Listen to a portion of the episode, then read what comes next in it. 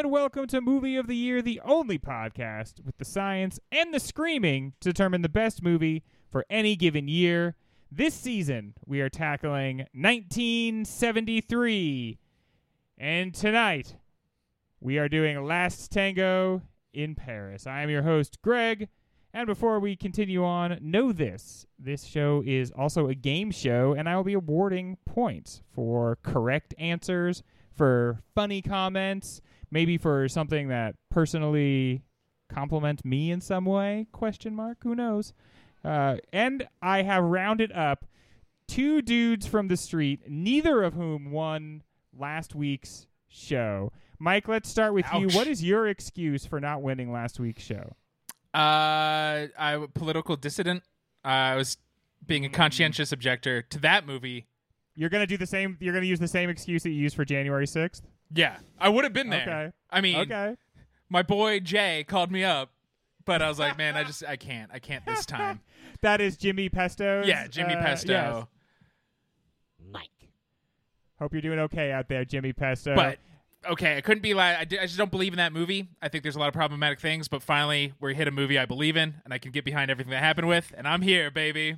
Wonderful, wonderful start. Ryan, you are here, and it, it says here you're going to be non-problematic. Is that true? I uh, I'm kind of confused. I'm checking the studio number. You guys ever do that first day of class? You like ask the teacher if you're in the right. No, you would never ask the teacher. You would just sit there and No. go through an entire class, even though it might be wrong. I never Uh, signed so up for far- economics, but I guess I'll sit here because I might What I- miss that syllabus round. I don't want to be that guy that jumps up and runs out of class the first day of class. I don't want to be the guy who doesn't waste three hours of his life. But so far, Mike's gotten points for um, being at January 6th, yeah, uh, for loving movies about rape. I Go was ahead, Mike. not at January 6th. But wanted to be, and you love Jimmy Pesto. I do love Jimmy Pesto, but I couldn't I be think there everybody because I politically it's- disagreed. it, it's it's universally understood that Jimmy Pesto is the best part of Bob's Burgers, which is why it's going to be so hard for the show to move on without him. Oh, I'm. I think you're confused, Greg. Jimmy Pesto is what Mike calls his Italian jizz. That's awful. That's, Yeah, that's nasty. What we'll do is we'll That's give a point. I'm not. I.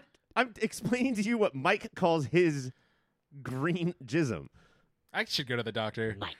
Yeah. uh, I think it's supposed to be like that. It's supposed to be like that.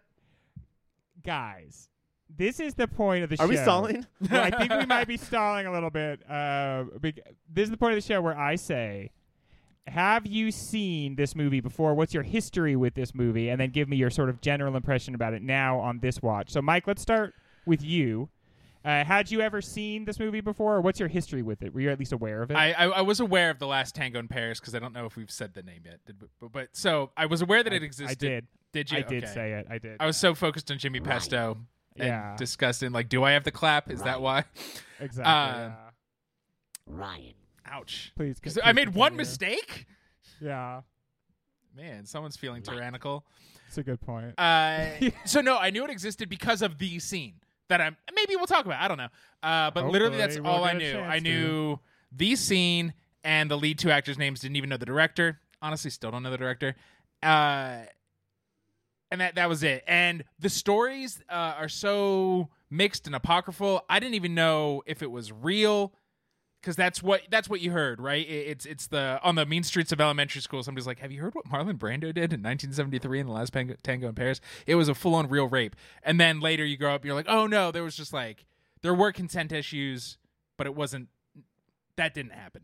We'll get we'll get into that whole can of worms, I'm sure, eventually.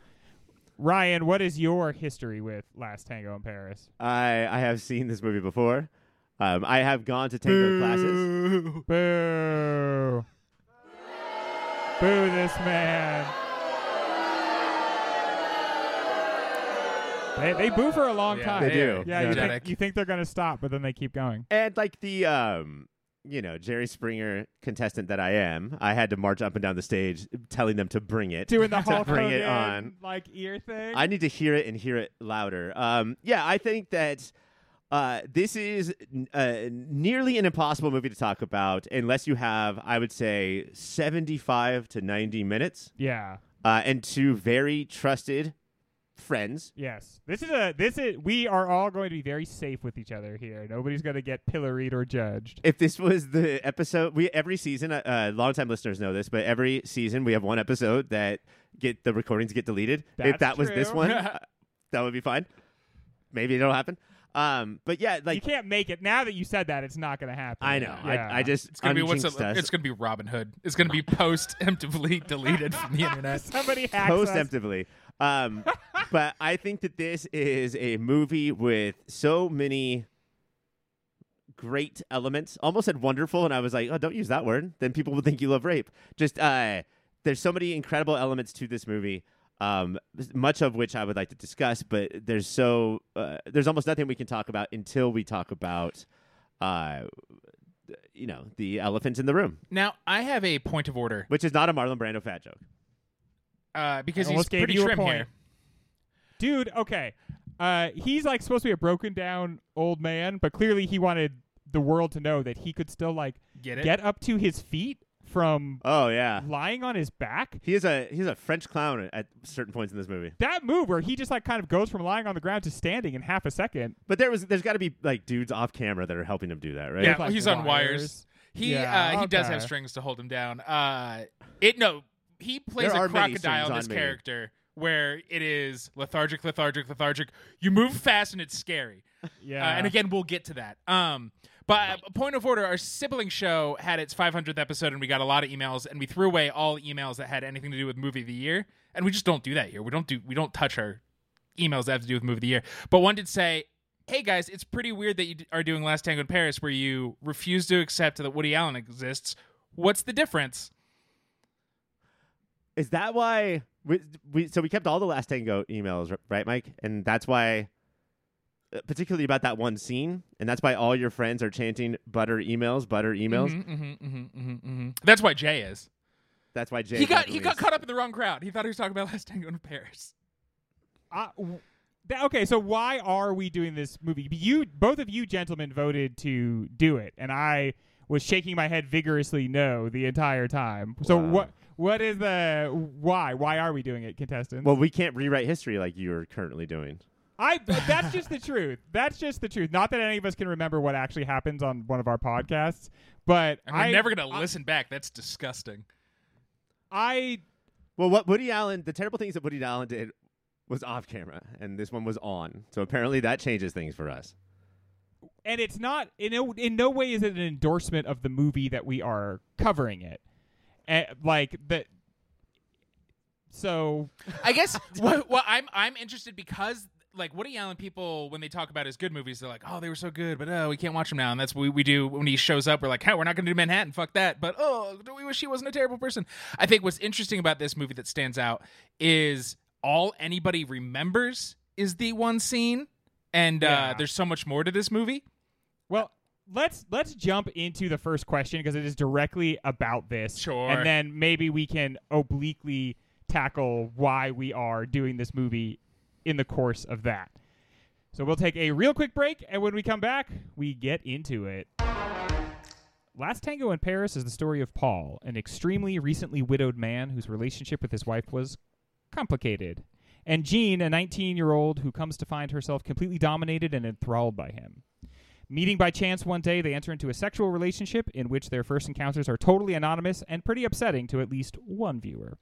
Jean is both parts repulsed and drawn to Paul, and she is also seeing Tom, a young, very boring filmmaker who seems to think that you can do whatever you want if you're making a movie at the same time. Jean Hmm. becomes increasingly desperate to flee from Paul as he becomes increasingly sure that he is in love with her until she shoots and kills him. Uh, light spoilers for the end of this movie.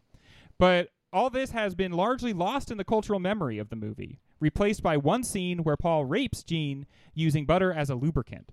Speaking of the infamous scene, actress Maria Schneider later said, They only told me about it before we had to film the scene, and I was so angry.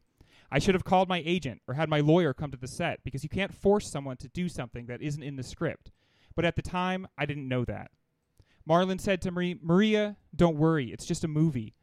But during the scene, even though what Marlon was doing wasn't real, I was crying real tears. I felt humiliated, and to be honest, I felt a little raped by both Marlon and Bertolucci. She's also said that this scene traumatized her and stole her youth.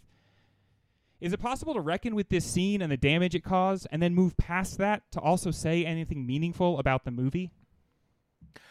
And so that like No, that's let's the just stop. question. Why Uh, but why are we doing this? Why like what's the exercise here and what is what what's left to us? What can we do?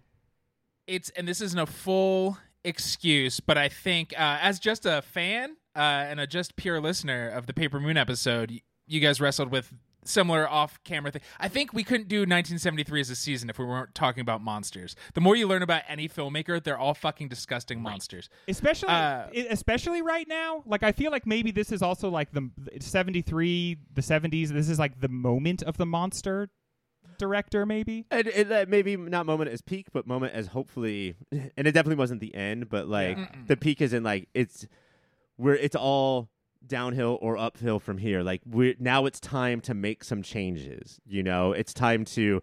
Uh, they've had their moment in the sun, and we have to start uh, activizing, or like we have to start uh, SAG, and these uh, people have to come together and start making on-set rules. Right. Ha- So that- have is probably 50 years later have uh, Right. intimacy coordinators. I think that uh, on the Paper Moon show, uh, we talked about that Charlie Chaplin story about how he gave the kid the puppy and then took it Uh-huh. away so he could get real tears. Yeah. Having no idea that in our very near future, this much worse movie, uh, as far as this goes, was coming up. And yeah, I. The things that Bernardo Bernardo Bertolucci has said about this movie, we should talk about. But like, I would say every week, on average, every week, somebody from this era, Michael Caine, most recently at the time of this recording, comes out and says, uh, "Pish posh intimacy coordinators. People just need to go out and make a movie." This happened. This thing happened.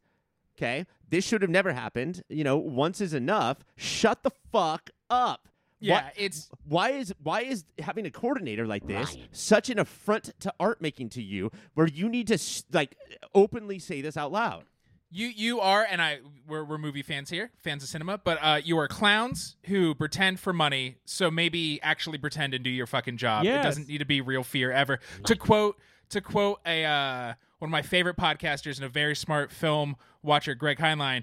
On the Paper Moon episode, he said uh, they used to act like anything you put on film, it was okay because it was art, and maybe it fucking isn't. And Yeah. it's in it's bananas. Anybody who's just like, I don't know, pretty good movie though. So would it would it have been the same if they told her a week before that this was a scene, so But- she could have thought about it a little? maria schneider a 19 year old girl who nigerian woman who had never had a major role before it's possible you could have said hey he is going to uh, force this upon you you don't want it as much as any of the at all and nowhere as close as to any of the other sex in the rest of the script act like that and she would have been like oh as an actress i'll do that Yeah. Yeah. and they did not give her the opportunity to. If you watch the the rest of this movie, and you should, if you just watch this scene, you're a freak, and I don't like you. So if you watch the whole movie, uh, it'll show that she's a pretty good actress, Yes. and I bet she could have pulled it off. And if you think about it, these two guys cooked this up while the two of them were hanging out. Right. And They're they probably des- doing blow. and they decided to do this and they decided to do it to their coworker who is a young woman who is like kind of the employee of one of the two of them and then like in a, a very lower stature of the other. And and she said she had a very paternalistic relationship with Brando. Well, part of what's Uh, weird about this movie is they have all said so many things so many different times. There's a time Yeah. where she said that's what he thought, but that's, That's not he re- thought. that's not what it was really like for me. And then there was a time after that where she said no, it really was very paternalistic. And I- they stayed in Mhm. contact after whereas she like after this movie, neither one of them ever talked to Bertolucci again. Right. I've read so many different quotes from Brando that said uh, he's the best director I ever worked with, and also he was a fucking uh, psychopath. I didn't understand a single idea that he had on set, so I just had to do whatever I He, want. to- he told Brando at one point, "You are my penis. hmm You're playing my penis in this movie." And he was like, "I didn't know what that means. So I, just, I just disregarded it." And it wasn't like I didn't understand. you know what? I'll ignore that. But like, yeah, like otherwise he's gonna like do Move say around weird like things. weird yeah, psych. like you, Also- you act like this. in a movie where she is actually humiliated and actually assaulted to some degree. Like, it, I don't think anyone is currently alleging that his penis went en- into her, but like, what do, what ha- what do you call it when someone uses their power and influence over you to make you do something you don't want to do that humiliates you in an ex- in an entirely sexual way. Like I mean, what we're learning about this method acting thing, and we've talked about this on the show before about how it started and where it went, you know, and there are people who took it to a degree where it was just mildly annoying. Um, like you have Jared to put up with it, like Daniel Day Lewis. No, no, no, no, no, no, no. Daniel Day Lewis is like Oh. he's on the set right Yeah. now, um, and I'm he Lincoln. and he's like saying I'm Lincoln, Yeah. but he's not bothering anybody. And then there's Jared, there's Jared Leto where he's like, he's he is like harassing us, yeah. and he's doing it under the guise of being the Joker. or Jim Carrey when he was like the Tony Reality part. from part in the interruption in the Tony Reality biopic. when he plays the annoying part of the Andy Kaufman Yeah. character. Yeah, he Oh was yeah, like because Andy Kaufman's never annoying. Uh, but like this is clearly a, uh, a an abuse of power. You are Yes. not an actor anymore. The method. uh, As we've discussed on the show, the method was instead of saying, "Oh, this part demands that I cry, so I'll cry." What it says instead is, "Oh, this person experienced loss. I'm going to remember loss from my life, yeah. and then Right. cry thinking about how my mom died when I'm thinking about how my dog died. That's it. That's method. yeah. Period. And so it's turned into I now get to abuse. And these Mhm. people, Brando and Bertolucci, what they said is Right. straight up what it has devolved into is I hate women. Yeah. Honestly, like like um, and it, I might be making some leaps, but ultimately you land in the same place. Is that this is my property and uh, I can do what I want. I'm making this movie because I fear them, and fear leads to hate, as uh, an older Baby Yoda once said. And then it's like, yeah, and then that's in the text of the movie as well. Right. Like, All the evidence is there. yeah, Yeah. and and so then it's just, I- I feel like that stuff is so in your face and so upsetting and so uh, traumatizing is way too strong a word, but just so well traumatizing to at least one person. Um, that then it to be like setting that aside. What did you think of uh, Brando's performance? It feels like a lot harder to do than a lot of other movies because it just feels like it. Can you just set that aside and then just start and then talk about the rest of the of the film, or or is there something gross about that? Not not just talk about it. I'd say watching it, it felt like Jaws when you're always like, "When's the shark gonna come?" Yeah. That- ha- having that be the only thing you know, you're just like shoulders You- up to your ears, be like, "When's it gonna happen?" though? and like, I I'm sure there is w- wonderful artistic things going on in this movie, but it just feels like the worst horror movie because you know this thing is coming. And in that, he like it hap- It always happens way later in the movie than I think Yes. because it sort of kickstarts the plot. Uh, in a very plotless movie, it kickstarts the rest of the movie, and it happens honestly like ninety minutes in. But the way that it's shot is a little bit like Jaws, in that he's like, "Go give me the fucking butter." Yeah, and then she goes and gets it, and then they're on the ground together, and there's a uh, a close up of his foot br- dragging the butter closer to him. That that's like a horror movie. That's like And- kick the knife or the gun closer to you so you can get it. You fucking know Quentin Tarantino came when he saw that because not only it's his two favorite things, it's feet and it's abusive women, and so he's just like, oh, this is I will direct. And this is him as like an eight year old boy. Yeah, he's always been a freak. um the the movie aside from the like fact of this scene being so terrible in how it was put together wouldn't it also kind of ruin the movie if it if even if they had just done normal acting with this and nobody got assaulted like it also seems to kind of be too much even for the for the movie like uh, the movie doesn't It- seem to fully digest it or like seem to really understand what happened Oh, it motors. It motors quick. I feel like Bertolucci is like, okay, so this movie's definitely about this guy being a control freak, even though he is my penis. I wonder if people won't get that unless I fully show him overpowering her, controlling, even though every interaction is him being a control freak and telling her what she can and can't do. I need to really, because this is a big blockbuster film that a lot of howdy doodads are going to see. So I have to spell this out plainly what I'm trying to say about their relationship. That That's the only merit is definitely the wrong word, but like reason behind that scene is like what what what what. And it's Paul is trying to see how far he can go. He keeps pushing her, so like how far can I go? Do you know what I don't like necessarily reading about this movie and the uh, there there's a butter scene and somebody else held up the the scene where he says he wants her to someday fuck a pig. People are like, and those two things. I was like, mm, I actually don't give a shit that he tells in character another character that she should fuck a pig because the way it was described, I was like, and then he makes her fuck a pig. And so when I saw the movie, I was like, okay, that doesn't happen. These are not equal. That was a deleted scene.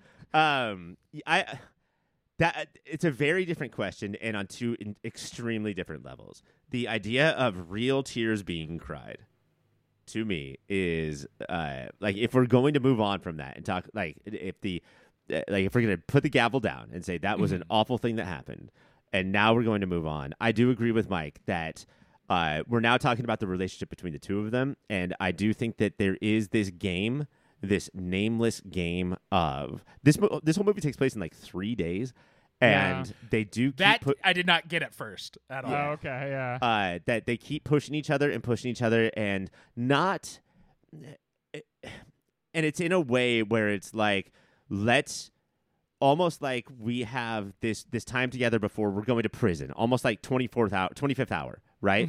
And we know it's going to be over soon so let's keep pushing each other and pushing each other. Uh, not again to say that anybody should be raped but in character um, where let's see what we can get away with let's see what we can tolerate um, and then she she does come back and they do try more things you know with the sh- with the shocking the physical pain like literally she shocks him and then there's the fingers in the ass. And so i do Uh-huh. think that there is this like embarrassment humiliation sort of quality to it. Yeah. um that i do think they are trying to one up each other. That scene to me does feel more necessary because he says to her in that like will you, you'll do anything I tell you? And she says yeah I'll do worse than that. I'll do worse than that. And I think why that is important is because it shows how like she can't it's one of the first times you see she just simply can't pull away and mm-hmm. like that she is like powerless to whatever it is inside her that's responding to him. And ultimately that's why probably she has to kill him to get away from him right? Is that she like she can't she can't pull away. And so that Right. seemed to me that doesn't even really that one doesn't even really bother me because again like what Well- mike was saying Well, it depicts two consensual people and, And- two yes. consensual actors and and we know so much more. It feels like we, at least it's in the discourse more of the relationship between subs and doms that everybody kind of knows subs are in control if you're in a healthy version of a sub dom Right. relationship. Yes. and he is still in control because he's saying, "Hey, go clip those little nails." you're. And I, I, I'm certain that Brandon and Bertolucci are like, no, because this equals it out. But he is still in control, and Yeah. behind the screen, the actors all knew this was happening. If she and Bertolucci cooked this up and didn't tell Brando, hell yeah, girl, Is the girl be- boss shit. is the best sub dom movie fast eight when dom Toretto pulls that submarine from the ice yes, this is my favorite sub dom movie. I the, the thing that makes it that much grosser is that the fingers in the asshole and the shocking of that happens just before and really all of the other vile stuff that they do all of the consensual stuff that they do whether it's like it's romantic or it's like a little on the the sub dom side wherever it is right on on whatever level it's shot so absolutely incredibly because Bertolucci knows how to shoot a movie yeah the other reason, besides all the obvious ones, why the butter scene stands out is because they only had one take. Because the next time she wouldn't be crying real tears, so we have this two shot where it's uh, him on top of her, and then the front of her face. That's where they put the two cameras, and so there's nothing uh, to look at. Right, There's, like the lighting sucks. There's no camera movement because this is the one shot that they have to shoot it, and so it completely stands out in the movie just from a visual aspect. And uh, another thing that is less important, I guess, than this, but it still bothers me a lot is they have people have asked like, why isn't Brando? Why don't you see his dick in the movie? Why does why doesn't he do full nudity? And he said it's because on set my penis looks too small. And Bertolucci said I couldn't show him naked because he, I had become so aligned with that character that would be like showing myself naked. Both great answers. Man, that is giving the game away on both of their accounts. This Yep. woman stands in the movie completely naked for basically half of it. And then on top of that, you thought it was, you know, your right to then assault her on the movie. And then the idea of you yourself appearing naked or someone who is your stand in, that's like t- too much humiliation for you to personally take because you're you're Well, important. You matter. He's a human. Yeah, exactly. She's a woman, yeah. Greg. Come on. But like, i- it's amazing how I don't I don't go to them to explain the art. They just have to sit and talk to explain the art. And so, like, when they answer questions just about anything, they're explaining how they're both cowards. Yeah, and they've tried they've tried to cover up like multiple times, but they've given the Mhm. game away. Like they they've tried, they've tried to make it sound like the scene was written in the script, and that the part that she didn't know what to expect was going to be that Butter had a role in it. But no, like that's not what they were uh, originally. The story is the story is that she there's not a rape scene in the movie, and they conceived of it the, the two guys together, and they didn't tell her until right before they did it, and that was like Oh man, you know what would be cool? Let's do this. Let's do this instead. That's kind of what it feels like. It does feel like on some level they were hanging out. She wasn't even Mhm. there, and they were like, you know what we got to do? We got to do this, and then wi- then just like, anyway, I didn't. know- I so there it is. Like that's that that's that's what we feel about this issue. It the idea is to move on from it. The idea is to have a podcast where we talk about other elements of it as well, and whether or not that is like a valid thing to do. That is the plan. After this break.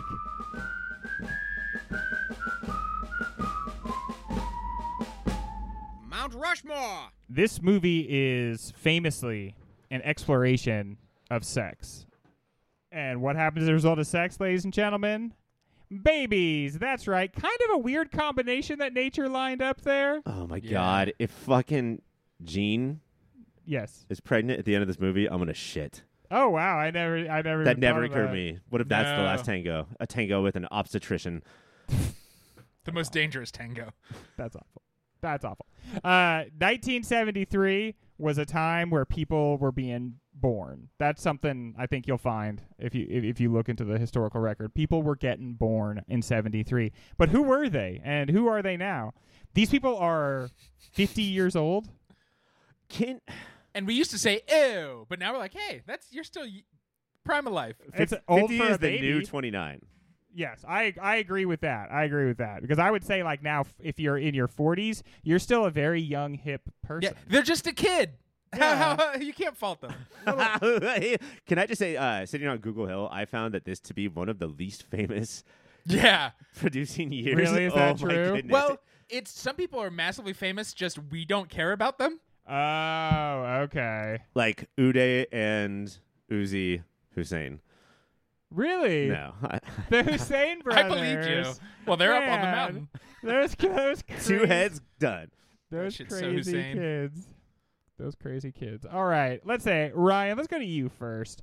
Who belongs on this 1973 mountain? Uh, Craig, I have to, ha- I, uh, have to. Got I'd be remiss. Yeah. Ooh. We if hate Watch to be yourself. remiss. Watch yourself. we didn't start with a uh, pop filter Hall of Famer, Oh wow. and the only one that I could see was Kathryn Hahn, Kathryn Hahn was born in 1973. 1973. Whoa. Yes. Hang on. Ryan. Uh, a little birdie had told me there were not good famous people. No, no, no. There was at least one, but maybe that's it. Hahn's 50 years old. Yeah, Wow. and she might be the only one on the mountain making this a Han Solo mountain. A Han Solo, Ryan. Ah! Ryan. You old solo so. Kathryn Hahn. Dang. That's a good one. Excited. I, that, that, I'm all I'm all a Twitter now. I'm doing this though. Remember her wink? Oh yeah. The wink that stole the world. oh yeah. Remember The, how it the was- wink that started a spinoff that is coming out next year. Marvel saw that wink and they were like, uh, $300 million? Here you go. Mike, there's one spot already taken. Three spots to go. You don't want to drop it here, right? I don't want to drop it Drop here. it and I'm like so it's glad Han. This one needs to get. Uh, how many of these did you write, man? I need. To, I need to get in early because uh, the hat on this guy's head is so big that it might overshadow a couple of their spots. That's right, Mr. Happy himself, Pharrell Williams, was born in 1973, and this is one of the ones incredibly famous. We just don't give a shit. Yeah, like we don't have anything against Pharrell, Uh, but, but imagine this would be our only mountain with the biggest, goofiest hat. yeah, with that big, with that big. And this is that one time he looked like Arby's. The one time? Do you mean most of the 2010s? I'm gonna put him on the maybe pile because I do feel like big name. Everybody knows who Pharrell is. Everybody he's he's the one who invented enjoying being happy. But I, I I feel like he's just not. It's it's our Mount Rushmore. You know, like we I haven't we we don't put the presidents of any other nation on our Rushmore, right? Ryan, do that. You got to imagine this is a, a huge huge opportunity for you. Yeah, and going by that, um, I would say future Hall of Famer. Um, just uh, going by like how much Greg has said that this is ours and ours alone. Here's a here's a little guy. Okay, all right. I'm uh, man. I'm halfway in. I got one foot in right now. that we love so much. Uh, we love everything he does. Maybe not Hot Tub Time Machine 2. I've never seen it. Uh, but turning 50 this year is Adam Scott. Adam Scott, Nice. right Fuck you, next did you- to Kathryn Hahn on the mountain. Wouldn't that be an adorable couple? Wow, They're stepbrothers Oh. couple. They're stepbrothers. They They're were married as stepbrothers. Uh, they both were political campaigners trying to get Paul Right. Rudd and Leslie Nope Yes. elected. Yes. Oh, how exciting! Wow, great stuff. Damn. So you well Sat on done. a different Google Hill than I did. Yeah, man. it's Mr. Pharrell over here. All right, Mike. What what next for the maybe pile, Mike? Okay. Your No, you know what? enthusiasm Has kind of won me over. I have to say. I have the ones I want to do, but now I'm gonna just try to like play to the host instead. Yeah, dude. Uh, oh, for the first time in movie of the year, play towards the host. What a crazy strategy! I, I, I I'm a slow learner, and I finally picked up on what this game's all about. Uh, one of the best parts of SNL in her years. We love Bridesmaids. We love the Skeleton Twins. Maybe it's Kristen Wiig. Kristen Oh, Wiig turned 50 this year. wow. Wow. I have to disagree with both of you who are like, you know, I'm not sure this is this is an amazing year, especially in Yeah. the Greg demo. I didn't say it was a bad year. I'm wigging out because I'm wigging on the mountain. If you are, uh, if you and your twin are skeletons, just a couple of bald skulls, buy a couple of wigs, If Kristen wigs. Oh, if you want to have a hoot and you're looking for a movie, this movie has Kristen Wiig in it, and what's his name? We just said who Bill Hader. Bill Hader in it. Obviously, that's going to be so funny, isn't it, Ryan? There's one scene that will There's- kind of make you smile for one There's brief one moment. lip, one of the best lip syncing scenes Yes. of all time. yes, that's the YouTube scene. that, or if you want to see a legitimate dramatic movie where where hard things happen, watch the Skeleton Twins. But it is not the romp you thought it was going to be. If you are me. Also, If they're not you're most really of the world. skeletons. Also, uh, And Kristen they're not twins. Kristen Wiig's husband in that movie is played by future pop filter Hall of Famer Luke Wilson. So Wow, Luke Wilson. check that shiz out. All right, Ryan, we're gonna go to the lightning round. These are all gonna be maybes for a while. So who else you got? I legit think that there was there's three, four more future pop filter Hall of Famers here. I feel like you're really trying to give all of your. You're gonna Yeah. goose up your answers a little bit by just calling them either current Future, or future. future pop filter Hall of Famer Yorgos Lanthimos was Oh. born in 1973. Oh, okay. Well, that's That's actually bad. that's a really yeah. I take it back. That actually he probably is a future Hall of Famer. That's Yorgos actually Migos Wigos. I have to say that is the kind of one that when you think to pitch to the Hall of Fame, you go to the mountain and control f your brain to make sure Yeah, that that's not already in there. Mike is literally writing on his Yeah. notes. Mike, who you got? Uh, not a future Hall of Famer, uh, but we invented a term called VOR, value over replacement Oh, actor. yeah. This and it's is- this guy. We talk about him so much. I think we he has become near and dear to our hearts. It's Patrick Wilson, Mister The Conjuring himself. Oh yeah. See, I believe that you can be in the Pop Filter Hall of Fame not for your body of work, but because of how many times you've been brought up. Yeah, we just love you for how vanilla milk you are. you are mentionable, sir. Ryan, give me another one. Uh, Greg, you are so hot. Want to touch the hiney? Oh, you are Veronica Vaughn. You are Bridgette Wilson Sampras. Bridgette Wilson. Oh my gosh. And she played uh, Veronica Vaughn. Veronica Vaughn in the film Billy Madison. That's right. I call it a film. I love it. Mike, give me one Uh, more, maybe. We're oh. gonna do one more each. I have three more maybes. Can I have You- HMs afterwards? Sure. Uh, The late great. I know this means nothing to you, Greg, but I can't not mention him. He drives fast cars. We miss you, Brian O'Connor. It's Paul Walker. Paul Walker. Awesome. But it's it, it, it, it, it's a it, it's a real it's a real shame. It's so uncomfortable to me that he his character is alive in that universe. Yeah, that's fucking weird. Like, I- weird move. I think you you kind of get to a point where you're like, uh, what do you do? What's the not weird thing to do? What's the di- You what's- could have had the best of both worlds by so at the end of is it six or seven? Seven. Seven. You have Dom and Brian driving off next to each other. yeah. Uh-huh. And and Brian like gives a wave like goodbye and they go off in different paths and then have Brian drive directly into a tree. Thinking. Speaking of movies that tense the whole time because of off-camera stuff, is anytime Brian was in danger in that movie, I was like, "Is this how they're gonna get rid of him?" Oh my God! Are they just gonna kill him on screen? All right, Paul Walker, Ryan. Who do you? What's your? What is your last maybe? Uh, my last maybe, Greg, and I have four more maybes after this, is uh, can you imagine that there's somebody who played my third favorite Marvel character on film and w- possibly the uh, winner of supporting actor in a comedy from 2023? Yeah, I cannot believe that, I Ryan. agree. Disabuse me, It's James Marsden, James. Co-star of Marsden. Hop. the star of Hop. I'm sorry, did I forget to mention that he's the star of Hop? Now, this is he is both the boyfriend in Westworld Uh huh, of course. and the boyfriend in Thirty Rock. And the and boyfriend, the of boyfriend in 30 Rock- Superman Returns. And the boyfriend is Superman. Also, He's a good boyfriend. I like. I- Don't you I think feel he'd be a like great the way boyfriend. he plays the part boyfriend of in the the Notebook. boyfriend? there's no timer, Mike.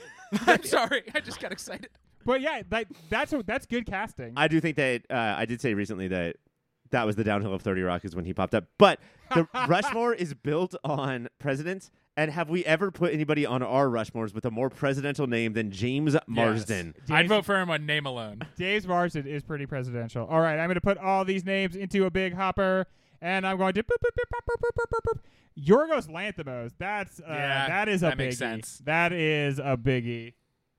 Ryan. There you go. Want to? Do you want to say some honorable mentions, gentlemen? You both seem very fired up about that. yeah. I'll, I'll really speed run these. Uh, the one who huge in the world but not to us, uh, even though she did give us uh, the early bird gets the worm, is Heidi Klum. Uh, and then personal Mike Mount Muchmore, it'd be Neve Campbell, Portia de Rossi, and then Stephen Ogg is a great character actor. He's in Dawn of the Dead, Snowpiercer, and most importantly, he was that creeper guy in the Grand Theft, Grand Auto. Theft Auto 5. Yeah, Trevor he's guy. the- yeah. If once Stephen Ogg shows up, you know you're going to get at least three minutes of a great scene from Hell that yeah. guy. Hell yeah. I remember the first time he showed up in a live action thing, and I was like, "Oh, they made they ba- they based the way like the character looked on him." Okay, I was not aware of that until I was looking at Trevor in Broad City. Uh, I can't believe we did not talk about uh, Kate Beckinsale. We did not talk about the uh, best part of Game of Thrones, Lena Headey. We, oh, did, hell yeah! we did not talk about um, the best intro The of best part of Dredd, Lena Headey. the best part of Dredd, Lena Headey. The best part, uh, the best music intro of anybody on SNL, Adrien Brody, oh man.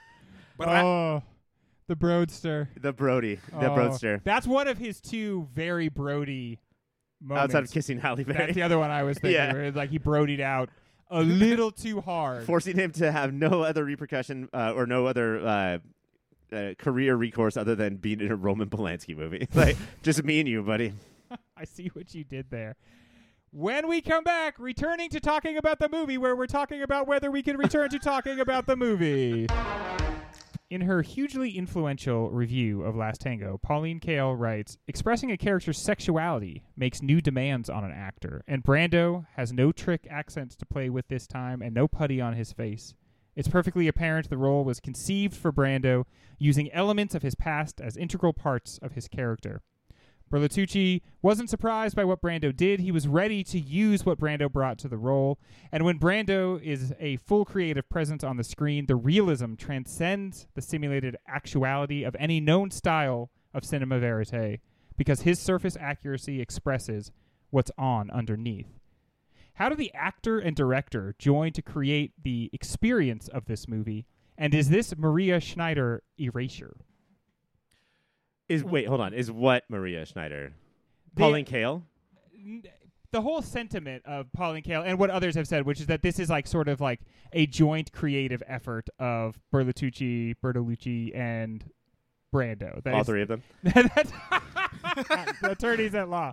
That uh, like the focus seems to be on these two guys, for better or worse. Well, I have a theory about that second part, but I will say on the first part, uh, they are absolutely enamored with each other as Bertolucci and Brando are enamored with each other in a way that is They have that relationship where one guy is the other guy's penis. right. And uh, I think it's fairly typical in art and all things for people to just be enamored. If if all of a sudden you had a six foot one penis uh, and it was just walking around, as Mike does, That's uh, an Adam Sandler movie, if I've ever heard one. um, that you would be enamored with it. But like, uh, this is kind of a cliche thing to say, and typically it's about dude directors and their female Right. actresses, but the camera is enamored with him, um, and it just it it it's when Bertolucci's camera is at its most quiet and its most like uh, when the editing is at its most calm of let's just let the camera rest on this potentially although as we find out throughout the course of the movie maybe not potentially made up story about farming and what his life was like as a child. And i'm just going to go on this monologue. Brando has multiple monologues throughout this movie. Um, some i think work more than others. But even knowing everything you know about brando i think that he is constantly and consistently captivating. It's Yes. y- yes, but Ryan. Breaking improv rules. Uh, only halfway though when he is on fire, he's fu- this is some of the best Brando you've ever seen. He's on fire! and I like because uh, the, it was a good dig by Pauline to be like he's not covered in putty or this or like you know he can definitely in his at the waterfront be a little too over the top at times, and so his calm, mellow. But because the the only other thing you hear the butter scene and you hear like this is cinema verite for the masses, and there are those moments, but more often than not, when those moments are being broken and it feels like I am acting, capital A, it's not the 19 year old. It is the guy who you literally can watch, look for his cue cards because he refuses to really memorize things, which I learned from Easy Rider Raging Bulls, but then you can fucking see it. And the scene with his wife, his wife's corpse, you can watch him look for cards taped around the room uh, and See, pause. I think- I think this scene is it. I think it's it. I think that there are moments like there are moments where he becomes Brando, capital B, Mhm. most most last That's names are how you would do capitalized. that. Yeah. uh, but I think where you can see like, okay, actor. But there are seconds, milliseconds. There are line deliveries in that scene where I'm like, I this this might be his greatest performance of all time in that one scene. M- seconds, but it, I guess the scene as a whole, and I think it was when he Right. moved his head down her body as he said, and you're like, oh, there's cards placed right there, and he's just reading. You, I, you can see him reading. When, when I think he is on fire, uh, is him and! Maria are making up names for each other. And it's all like fart noises and monkeys, and they're being dorky and adorable. Like those were the moments where I was like, "This is fucking great." You know what sucks is that he still had to have cue cards. it's still, somebody in the corner still had like make fart noise. Oh, oh. um the that was the six minute extended version of the scene from high, high fidelity of hey charlie let's work it out you fucking bitch uh just the uh the scene with rose's dead body um and it's just the wiping of the makeup Yeah. The- Yes. oh, um, that was I was yes. the uh I'm I've, I'm finally bro- breaking down, but then again interrupted. You know, like uh, I can't. He's got this attitude of like I can't ever fully go through my emotions because there's always some distraction, whether that distraction is outward or inward. Outward because somebody's knocking on the door, or inward because I always have this other thought, typically selfish, of what I should be doing at this time, what I should be thinking about. Um, there are I, I see what you're saying but i still think that like there is as Kael says in this review nobody else who could do this like i do think that there is this is it s tier like is that Yeah, that's the highest tier Th- there from is- video games. there might be this one person Right. s tier oh, He's a sigma male. Is that what's above alpha? he's there might well, be no, this- that's like indifferent to alpha, right? If you're sigma, aren't you like you're not caught up in the You rat don't even race? of- care. You're so much yeah, better. You're Right. outside I, I, th- and it might be one person above both sigma. Laurence Freud. Olivier and Adam Sandler. It might be Marlon Brando. Yeah, is this Brando is often touted as as like the as history's greatest screen actor. Is that correct? Would this is this the performance that cements that as the case in, in your estimation? No, I, I- mean, like, I think that this performance is arguable. I like if you said that this is Isn't trash. Isn't it kind of shitty sometimes, actually? Uh, it's. I think that there's a lot to talk about here. Is what I would say. Like, because I feel like there are some scenes where I feel like Pauline Kael is, Kael is, is totally right, and obviously, she knows way more about movies than I I will I ever will. Uh, so I have to defer to her a lot on this, but there are moments where I feel like he does sink into the character so completely that it like feels unbelievably real and true. And if anything, those moments create these huge contrasts where other times he's absolutely gnawing on the scenery and waiting for inspiration that just doesn't quite appear. Mm-hmm. And it sucks that we know so much about him at this point that we know that like there were some days on set where he was like, I don't want to. Yeah. to, and everybody's like, but you have to, and he's like, well, I picked a I picked a character who was also like in life I don't want to, so, I So- guess that all works out. that, that that's how I'm gonna do this. How about uh how about her? How about the the the sort of what seems like to be the the forgotten thing, which is her actual performance, Maria Schneider. It, it, it is there an argument to be made that hers is the actual like premiere performance in this movie? Yeah, I, I found every moment is is is captivating and endearing, and all of her moves and back and forths feel very natural and lived in and real in her character. Um, and and and then you kind of you're second guessing yourself because you're like, is this exterior shit? So I'm looking for more stuff with him and her, but I don't think so. She just feels like uh, like a generational talent that kind of went away because of also this movie. And isn't like you you both referenced about how this feels like a horror movie. I don't think that's an accident. And part of the horror of it is like it's not that she's like you know doesn't realize that their relationship is super awful and that Mhm. what is drawing her to it and keeping her a part of it is the same thing that is absolutely torturing and destroying her. Yeah, and I mean, what's more 19 than being like, well, I know that one relationship is terrible in one way. Let's find a second terrible relationship in the exact opposite way. And it's exciting because we get kind of two performances from her. We get the performance with her young love interest, Mhm. where she's very like, uh, like he still is controlling of her because of his use of the camera, but she is very free to like berate him and tell him, you know, that he has betrayed her and everything. And There- there's a- So there's a great scene where she's chewing him out, and it's so clear Yes. she's at this point talking about Paul. Oh yeah, for sure. I totally he's, agree. He's so out of her league, and she knows it, and he probably he knows it too. If he's smart enough to, he might not be smart enough, and yeah, she just takes that to her advantage. But like, what what so she's figuring stuff out, and we're watching it, and I'm not going to say that Maria and Jeanne are figuring stuff out. I'm just going to say that Jeanne is figuring stuff out, and we're watching it, and I think that what's so magnificent about the performance, if I can use that word, performance, I think it is, inarguably, uh, is that when I think most people watch this, we were all in the 70s, and the first time I watched it was that we're just so used and we're programmed to watching for the interesting dude. yeah. Mm-hmm. And that the women, and this is how, I mean, Bertolucci has said this in interviews all the way up to like the, in the 2000s of just like, yeah, she's, she's property. She's meat. She's like, she's whatever we wanted her to be at any point. She's kind of a canvas upon which this moment of his life is Right. But like, yeah. uh, Brando and Paul, like that's who we're talking about. yeah. But watching it now, um, everything changed for me because this is a parody of men. This is a satire of how men are fucking apes to the point where like Brando speaks like one at a certain point, yeah. and it's all about the gene and about her decisions uh, and about why she makes the decisions. She is the only three dimensional character in the movie, and I think that uh, and also Schneider does, pulls it off to the point where we have a scene in this movie that's that makes my argument inarguable, where he goes to the room of one of his wife's former lovers and uh, Rosa, his dead wife's former lovers, and they were they're wearing the same bathrobe. Yeah. Yes, And they sit yeah. there and they talk and they're the same fucking person Right. because all dudes this age are the same. It's the it's the women that are interesting.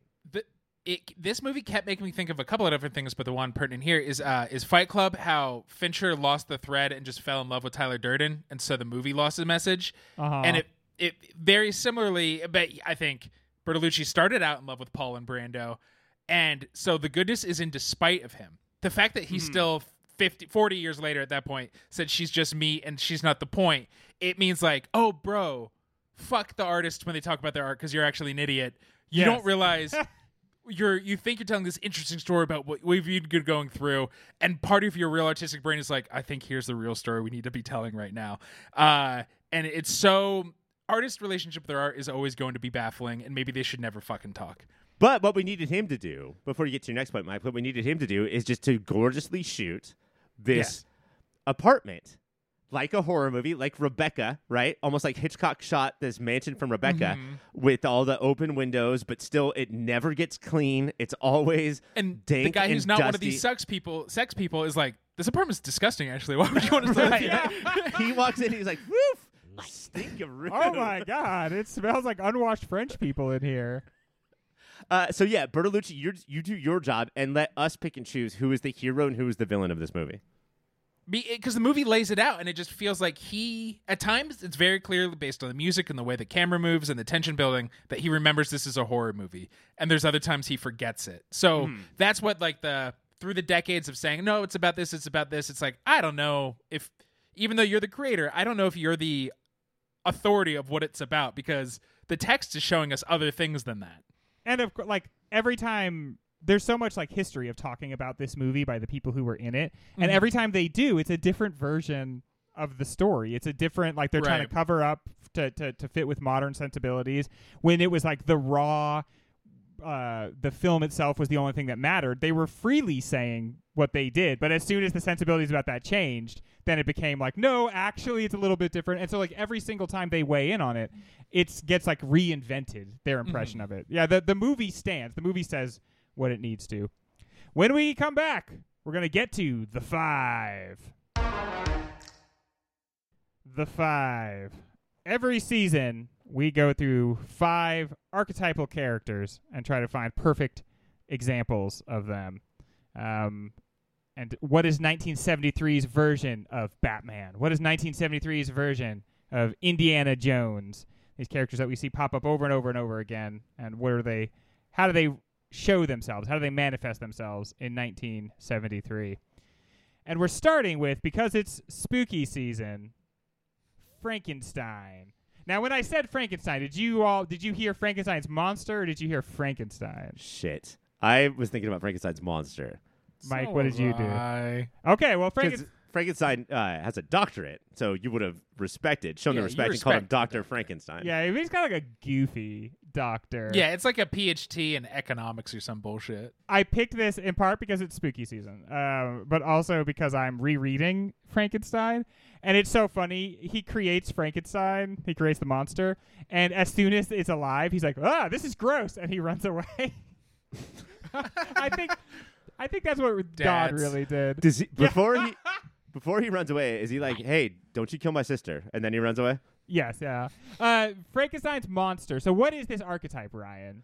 Uh, it's like um, we're all rooting for you, bud, but you're just too ugly and dumb to live. Yeah, yeah, you're like a sensitive soul, but you are like a monster and you kind of can't stop your monsterish uh, tendencies, right? Right. And you're seen as a monster no matter what you do, even if you do have the sensitive soul. So, uh, Mike, or sorry, I'm going to go Ryan first. Ryan.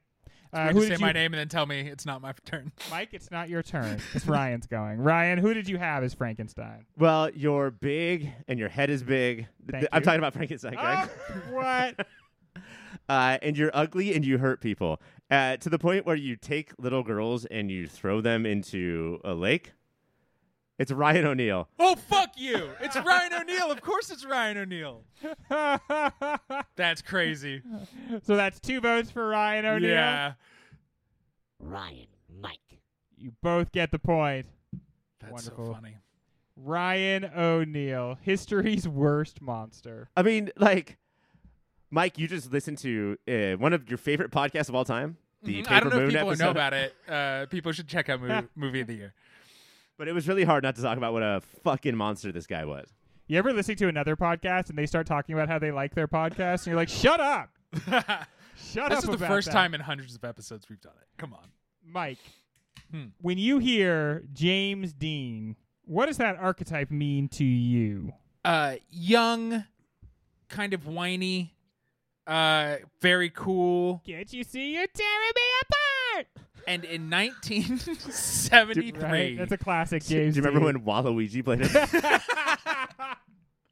Uh, I I think his his later star and and persona would take over this, but I think in 1973, when he has a minor role just in American Graffiti, young Harrison Ford fucking is James Oh. Dean, man.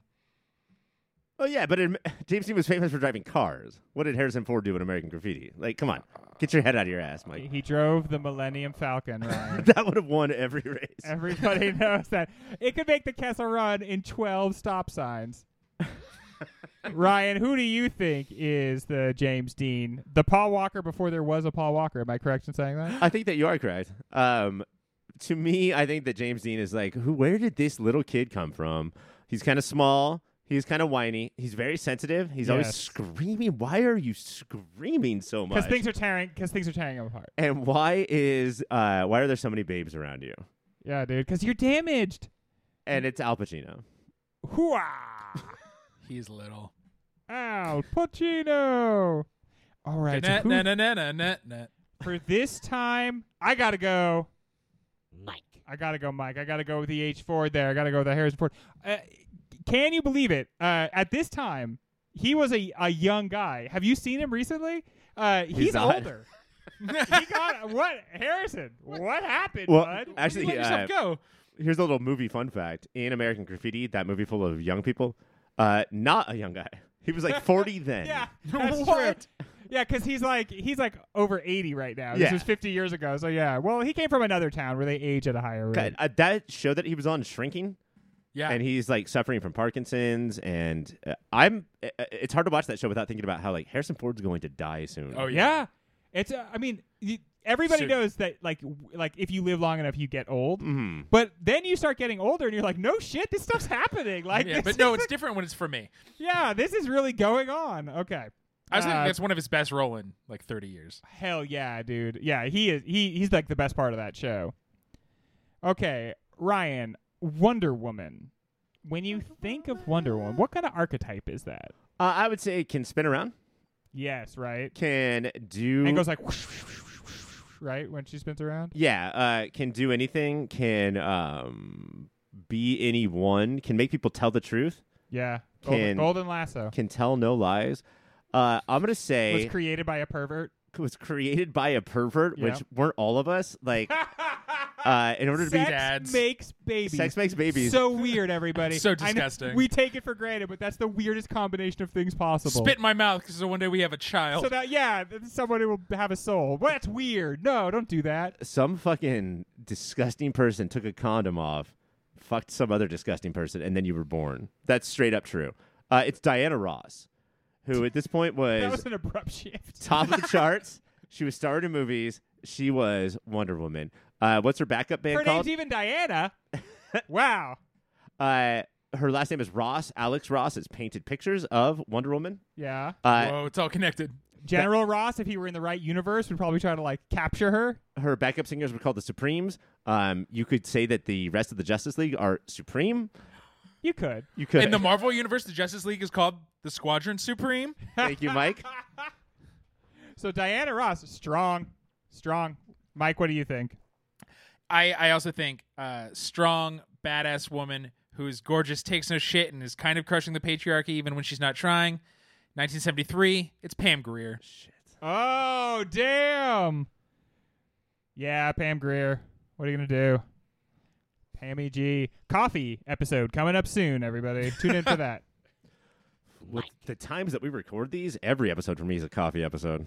oh, it's it. Listen, we're pushing into the evening. Next is Marilyn Monroe. Ryan, what is the Marilyn Monroe archetype, and who do you suggest? I would say, um, you know, young, talented, uh, gone before their time, pretty. Pretty Yeah, Th- that's not something that I. attractive, kind Care of about- otherworldly too, right? Like just like ma- it felt like Marilyn Monroe was never fully here. Maybe she- it's because she was dead my whole life, but like something ethereal because it felt like she was like not quite part of the same reality as everybody else. Instead, like a candle in the wind. Oh my gosh, that's how she lived her life. Yeah, That's how she, you know, that's how she lived her life, and then in another very different way, that's how another woman later also Almost like if lived her life, but in like a different way, but kind of the same enough to where you could just like reuse like the same. if you knocked on Elton John's door and you're like, uh, Sir Elton John, you have ten minutes, and then he's like, oh fuck, um, Candle in the Wind again? Should we do it? Should we do it? Let's run it on up. Dianne Feinstein, it occurs to me you lived your life like a big old long candle in the wind. Um, I heard the song "Candle in the Wind" the other day, and I was like, "This reminds me of another song," and it's uh, "Goodbye, Little Sebastian." Is it 500 candles in the wind? uh, but no, uh, Marilyn Monroe was absolutely destroyed by the terrible monsters in her life, the, The Kennedys? Frankenstein monsters in her life. It's Tatum O'Neal. She is the Marilyn Monroe of Oh 1973. wow, that's a good answer. That is a good answer. I don't always mean to sound so surprised when you guys come with good answers. I- Oh I- wow, you guys I- aren't the normal dorks I bring onto the show. I, I, I just I'm always enthusiastic. It's like, oh yeah, that's that's good. Mike, what do you think? Could you could you do better than that? I think when you think Marilyn Monroe, you think she's a vixen. Alluring eyes, you're gonna fall into them. She She, wins over everybody. eyes. It's Maid Marian, the fox from Robin Hood. Oh wow. So do I want to go with her tragic backstory or her alluring eyes? Mike, Oh my god, Mike. I'm sorry. I just I want to focus on. I want to be positive. this is how horny Greg is. This is. well, you did say it's getting into the evening, Ryan. I get horned up towards the evening. Uh, Mike, Annie Hall, who I pick for this segment every single time, even though we don't do Woody Allen's. This is why We- we don't do them. We yeah, because because we just talk about uh, Annie Hall. What is what is the Annie Hall archetype? Yeah, it, she's spunky. I think she is the archetype for the manic pixie dream girl, but everybody else forgot that Annie Hall actually had uh, humanity and was kind of three dimensional, even if the man who was with her is trying to project just fairy onto her. Yeah. Uh, and reason for the season, I'm going to say I could not get her out of my head, even though I tried. It's Maria Schneider. Yeah, she. That's the that's part of what is like. Additionally, what is sad is the fact uh, the, the way in which she's like sort of sacrificed in the course of this movie is that the viewer, like the camera loves her. She's so beautiful and innocent, and so then it's like doubly awful. I I, I don't know. They're, like the movie, the movie makes you love her, and then makes you complicit in a way in like her destruction, and it just it feels feels bad, And- man. Be- beyond the, the beautiful and innocent, and I see that, but I also think what what makes Jeanne a, an alluring character is uh, she's funny and she's shitty.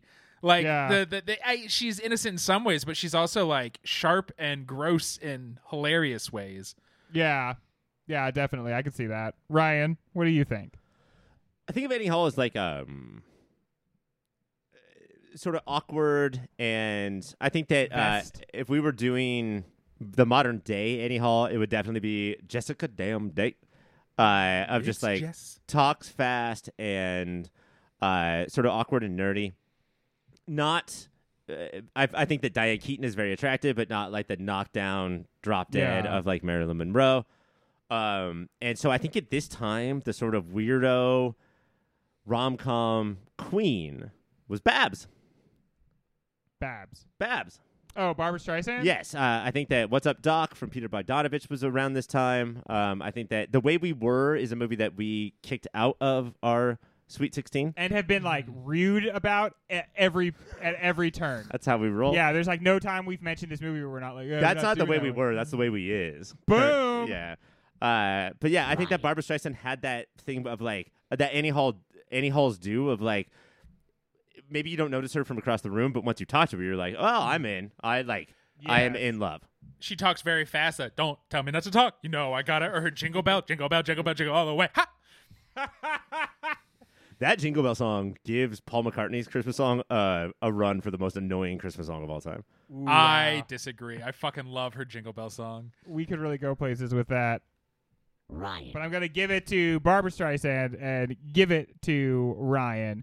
When we come back, one final question followed by a few additional final questions. Let's talk about the ending of this movie, and let's, for the purpose of this discussion, let's call the end of the movie the part where they're standing in like her childhood home, and she shoots him in the gut. Is this a, is this like a good, natural, organic ending, or is this kind of low key like a little bit of a hack extreme move? the, the- what's what's what's so crazy about this movie is if you can get over you know the butter scenes coming up when you're watching you're like this movie might be fucking great. And then there's moments where like can they act? Uh, and then by the end do you know when this movie should have ended? Is she jerks him off in the dance hall and then leaves and he never sees her again. And then you're like that's your movie. But instead he's like what if now there's a chase and it's a completely different kind of mood that you've seen this whole time and it's pretty jarring uh, and she shoots him stupid uh, and then at the end it says fine yes you're right movie i guess by the end it's it's fine that was a fine Did, choice did we all make that same joke to our wives as we watch this? What joke? Sorry. Fine. Oh yeah, this is fine. It's, it says the word fiend or It says fine. Uh, yeah. it should say thin no e what other movies making fun of hoity-toity movies have taught me or God, just you- with the shark fin. I just watched the meg to the trench can we talk about that We cannot talk about that because we said we have to talk about the end of this movie. Ryan, Mike came in pretty strong saying this was a hack move. Did you think the ending of this movie flows organically from the substance of the text? I think out of context, I I, I think that um, when they meet again, when Marlon Brando says finally says goodbye to his wife, and they have like kind of suddenly reversed roles, right? Right. Now he's in Mhm. ultra pursuit mode. This is the thing. This is men. When you love men, they fucking treat you like garbage and ignore you. But Hell when yeah, you brother. ignore men, they pursue you and won't leave you the fuck alone. but not like ignore men as like part of a game. If you do that, then you're you're probably okay. If you ignore men, like Move I, on with I your seriously, fucking I, d- life. I I have I want nothing to do with you. yeah. Woof, that's gonna be tough. Intoxicating, I suppose. Um, so if if we're talking about the ending as when Marlon Brando says, "Hey, baby, uh, all done with that dead wife thing. Let me explain it all to you. You remember that whole how we're not going to use names thing anymore? Uh, I'm going to unleash on you my entire Mhm. past." She's like, "Oh, I'm just Her I'm, face broadcasting, I don't want any of this. I'm gonna get married in two weeks." And so to a young man. I'm gonna, I'm gonna, I'm all done with you. I don't want to like roast you. I don't want to like playfully insult you. I don't want to playfully harm you. I don't want to real like actually harm you. I don't want anything to do with you.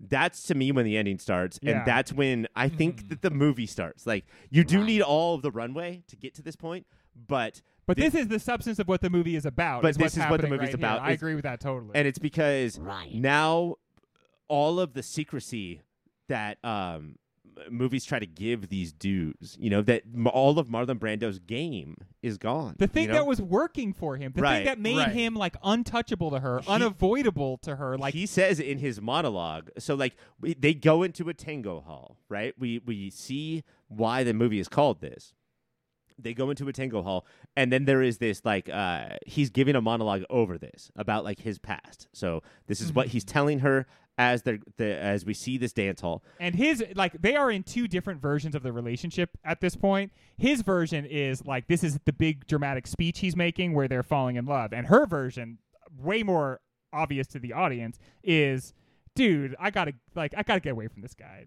This Right. is like Yeah, this sweaty, is pathetic, and old. yeah, very old. I don't think her mind is changing at any point. It's not like, well, should I, shouldn't I? She starts it with, I'm out. And then she continues Yes. to be, I'm out the entire time. And I really don't think that she deliberates at all at any point No, throughout this no. last It's- 25 minutes. It's running the clock. Like, Right. can, can Grandpa fall asleep here? So I and, can. and- Mike, I that's don't why know- she re- that's why she resorts to literally running away. She jacks him off almost to like distract him, and then bolts and, And- tries to like physically just flee from him. and I Ryan, I agree though that the movie like kicks off and really it really starts in his when he he runs into her in the street and he, he starts unloading and goes here. But I think it feels so much more powerful and and interesting and unique if she jerks him off and bails. Cause and that that that But puts a pin in like wouldn't- sexuality and how men are weak, and so the whole like now faux action movie shit into the shooting is. But okay. wouldn't you, uh, if that happened, wouldn't you feel like she had gotten away from him? If she, if the movie had ended with the the her jacking him off in the in the tango hall and then leaving, the Mhm. audience would feel like she got away. She did this last thing and then she got away. But I think the point the movie is trying to make is there is no escape. Like now she Yeah. is in his crosshairs, and the only thing that she can possibly do to get away from him is to shoot him. We just saw, she didn't see, but we just saw one of the most ghostly older horrors in Yeah. Paris say, I just lost my John. He's like, uh, I- okay, I don't know you. My wife's dead. Um, but I just lost him. Can you go chase him down? And he chases him down and beats the shit out of him. Yes. And says, you better get back there. Basically becoming a pimp Right. temporarily. Yeah. And uh, like- like this person is fucking gone. And I don't think that he is necessarily being portrayed as a crazy person. I think that he's being portrayed as dude. Like he is a dude. Like I think that Maria is, or I'm sorry, Jeanne is now n- thinking like this is a guy. Do I think that men should just be shot? No. But do I well, think let's that put a pin in that. Not all men. do I think that women are killed too often by people like Paul? I do. So, where do we shift the balance here? Is this the only way? If Jeanne wants to continue to live in Paris and Paul's also going to live there, was this the only way that this is going to work out? Maybe. And she shoots him with her dad's gun. I also think, uh, just to flip this conversation real quick, maybe we could do both at the same time. This movie is having a real time, not a struggle, but a time, the time of its life, balancing all things Italian movies, French movies, and American movies. It's really saying art film, uh, Hollywood film, um, art, yeah, art movie, like mainstream movie. Mhm. Let's Right. see if we can fucking juggle them all at the same time. And the way that the editing works, the music works, right, and the pacing works, it's really saying all of these things. And to end the movie in this way is, I think, the final chef's kiss on all of it. Just to be like, well, we have to have a gunshot, right? Like we have to have a fucking murder. Uh, if it ended with the murder at the beginning, if it ended with a murder mystery, this all would have made sense to me. But like, there's everything is in the air with this movie uh, as far as like, you'll never pin me down. You'll never, Right. you'll never tell me what kind of movie I'm going to be. So to me, it all kind of worked because uh, I'm just going to, as the movie, I'm going to be impossible to put on any shelf at the blockbuster. yeah, and I, I, guess it, it just I just don't think he. I don't think he ever. He says to his wife, like, "You found a way out, and I, Hmm. w- I want to be dead like you are, and I can't seem to get myself to do it." That, on top of the fact that he just was, I think, never ever going to leave her alone. This, this, the story of the two of them only ended with one of them dead. So like, what's a worse version of like suicide by police, where you're instead of forcing one cop to kill you, Yeah. or ten cops to kill you, you're like forcing, "Oh, like they're not fucking aching for it. I'll just I'll just ruin. no, I mean they're stoked about it, but like I'll just ruin one. I'll just traumatize one 19 year old girl forever. Because what he's I already have a little. what he's seeking I, this movie is like we haven't really gotten into it but this movie is obviously deeply freudian right? What he's seeking is this double obliteration. He wants the obliteration of sexuality the pleasure and how it like can obliterate our consciousness. And then what he's really seeking though is his death. He just wants like this ultimate Mhm. Because Greg. right. In the bar when they're in the when they're in the tango bar, the dance bar, there when he's saying, "No, I have finally grieved. I've mourned my wife. It's been three days. it's been I've- three three eventful days it's been three three hell of a days, but I have done it, and now I'm done fucking with you. I love you, baby. I love you. Good news. Let's do this. in Uh, a way he does die and then he spends three days in hell and then kind of rises again at the end of this I think He's he- Jesus. I think he's telling the truth. I think that he is ready to have them abuse each other until he drinks himself Yeah. to death, commits suicide, Yeah. she kills herself, he has another dead wife on his tab, whatever it is. I think that he is ready to I think he believes himself at that point. But she is already like fuck no, man. I don't I I know that marrying this other 20-year-old filmmaker is a mistake yeah but it's less of a mistake. It's less abusive to Yes. all involved than continuing with this guy. and he's and controlling also but i have some agency right, here. and also I have Yeah. found out that I, I think that the thing that we might be supposed to believe is that like uh, once you learn about a man, then you hate him. Like we're supposed to hate women for that, but no. What we're really realizing is that uh, he's a fucking loser. He's a fucking. Lo- he Yeah. glommed onto a wife who owned a hotel. He's a piece of shit person who has never been anything. because anytime there is an age gap like the age gap that exists between these two people. The guy is it's always the guy he's always a huge loser. Yes. And the only one who doesn't and this is this is straight from Olivia Rodrigo because girls your age know better. Yes. Like the only Mhm. reason you're interesting to me at all is because you've got this 24 extra years. If you were on actually interesting at 45, you would be dating be 45 year old somebody your women. age, Right. Because you wouldn't want to be with somebody who's 19. The only reason you want to be with someone who's 19 Hey, is to Leo, destroy them. are you listening to this, Leo? They don't know your fucking jokes and your gimmicks and your horse shit. Yeah. They should have seen the original seasons of Family Guy before it got Uh, canceled for the first time. Otherwise, you shouldn't be dating them. Does it, does it mean like DiCaprio is terrible in bed? Yes. Yeah. Oh yeah, he is. He is not a stick and man, intensely I would say. boring. he and does y- call himself a stick man. intensely, intensely, intensely boring. Like, uh, it, it means that he wants at no point in his relationship to be like an intellectual exercise in the least. If Leo was to go out with Charlize Theron, she would be gone in an hour. Oh yeah. So bored. She we be calling Does it. Leo know that he is just the Rick meme? Like, does he know that that's a commentary on him and his stupidity as well? Probably not. But still, Leo, come on the show. Pick up your moodies. Come on, Leo. Uh, so what is the deal with that uh, older prostitute who arrives? What are what is the movie saying in that scene? It. I think the movie's. Tr- I think there's two things: what it's trying to say and what it is saying. I think what it's trying to say is one more nail of like, you didn't know your wife. She's friends with this hooker and let the hooker use rooms all the time, and you didn't know it. Yeah, but what I it's saying is, you are one sentence of being manipulated and becoming a violent pimp. You are dog shit. Can I can I just say one of the things I like about marriage is that my wife surprises me all the time because she is a person with her own thoughts and feelings and I'll never know her. And that's so exciting. Why is he so I mean, I guess if what the, your wife is doing is is fucking other dudes and dressing them up just like you, that's that's disturbing, but is it supposed to really be so disturbing that you can't completely know somebody? Well, isn't it like I- being a baby to think that you could somehow fully encompass someone else? I like that I don't fully know my wife, but I also love that I fully know you two. you two, you two literally never surprise me. Uh, and man, if I was, if I wanted to cheat on my husband, buy a hotel, man. All of those rooms Yeah. to fuck in, Yeah. that would be awesome. I awesome. just have to go check on something in the room upstairs. uh, has anyone ever picked up a nail in a foreign country? Mike, you've been to the most foreign countries. Did you ever pick up a What- nail? Does that mean get the clap or something? yeah, it does Is mean that- get the clap. Uh, well, I guess I knew what it meant. So That's proof you have the clap. Is that a curable one? yeah, Is that one of the ones that m- used to make you go crazy though back in the day? didn't they? All, oh uh, yeah, syphilis, syphilis. does that. Yeah, like at, at first it's just like, oh, this sucks. I'm, so- it's a shame I have this, but then it develops into like a crazy brain disease. Brain maggots. Um, for how long in this VR. for how long in this movie did you think that the story was Paul killed literally killed his wife?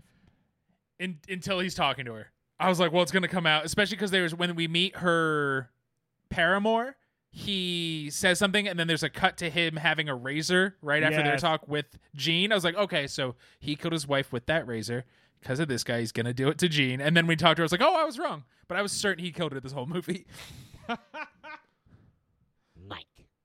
What is the tango metaphor all about? It's interesting you say the movie doesn't really start until right before they get the, into the tango hall, and obviously with the name that's focusing as well. So what what is the tango a metaphor for, or what's it doing in this movie? I don't know. Is tango one of those dances that's like led by both people, or is it a dominant dance? That's kind of what I was thinking of, or just like the the push and the pull. Yeah, you know, and like you're kind of doing the steps. I notice they don't look at each other when they do the steps. They do these very like intricate steps, but they kind of don't really like. They're not kind of in They're- the same space when they dance in a way.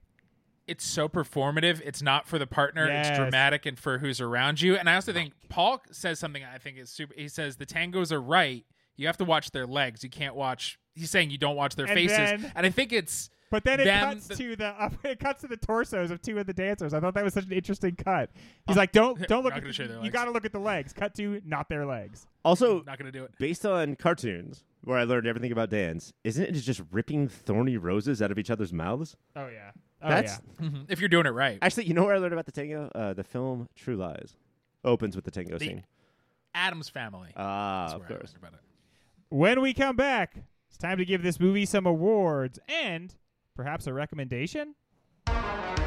besides having probably the single most influential piece of film criticism of all time ever written about it, I don't believe this movie won any awards. Ryan did it? Uh, I don't think so. Yeah. Um, it had trouble getting on screens in places.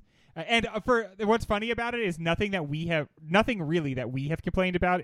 Re the movie is what was so controversial about it at its time. It was considered like this hot and sexy porno Right. movie back in the day. That I think it is a failure at. Um, and if you wanted to go be titillated by this movie, I'm not so sure that that was actually what was going to happen. Uh, Oscar nominated for actor and director. Okay, well, I mean, it's got it's got pretty good performance. It's got Only if you think the Oscars are like the end all be all when it comes to awards. And a weird thing with Oscar, it said specifically not nominated for actors. specifically not. So cool. How about for first award, director's signature? Mike, let's go to you first. What is the director's signature here? the uh, a part that it stuck out to he's doing a lot. Yes. I, I think BB is a good director, uh, if not a good person. yeah. Uh, but the, the part that I think stuck out, and I kept going back and forth between like that's cool to that sucks, and landed on like I don't know in '73, but other people hadn't done that that much. Is uh they're in the apartment, so I know a rare scene, and there are two mirrors set up, and it's just back and forth and back and forth, and they're crawling around, but it just keeps using the mirrors to and where their bodies are, and it just keeps right at that moment like again and this is one of the obvious the word for me is like if you don't get it i'm saying they're the same because they're just seeing each other in the reflections but they're only looking at themselves in their reflections and all of that i was just like man that guy's doing some camera shit this guy's saying things to me just by pointing the camera at them. Ryan, what do you think? Um, I have to go with the camera movement in the apartment, which, which we've touched on a little bit, which was so ghost-like. Um, it was somewhere in between uh, Skinamax and a haunted house, uh, in like both like good ways and bad ways. Um, but we talked about when Mike. What was that small axe episode slash movie about the party? oh that was so good yeah It like almost it, it won like best movie pop filter movie of that year. Yeah, about the house party The house party, yeah. in England in like in like the seventies. But like the house was basically like that party, and then when the filmmaker fiance walked in, it was like a cop had gone into that party and like everything shut down.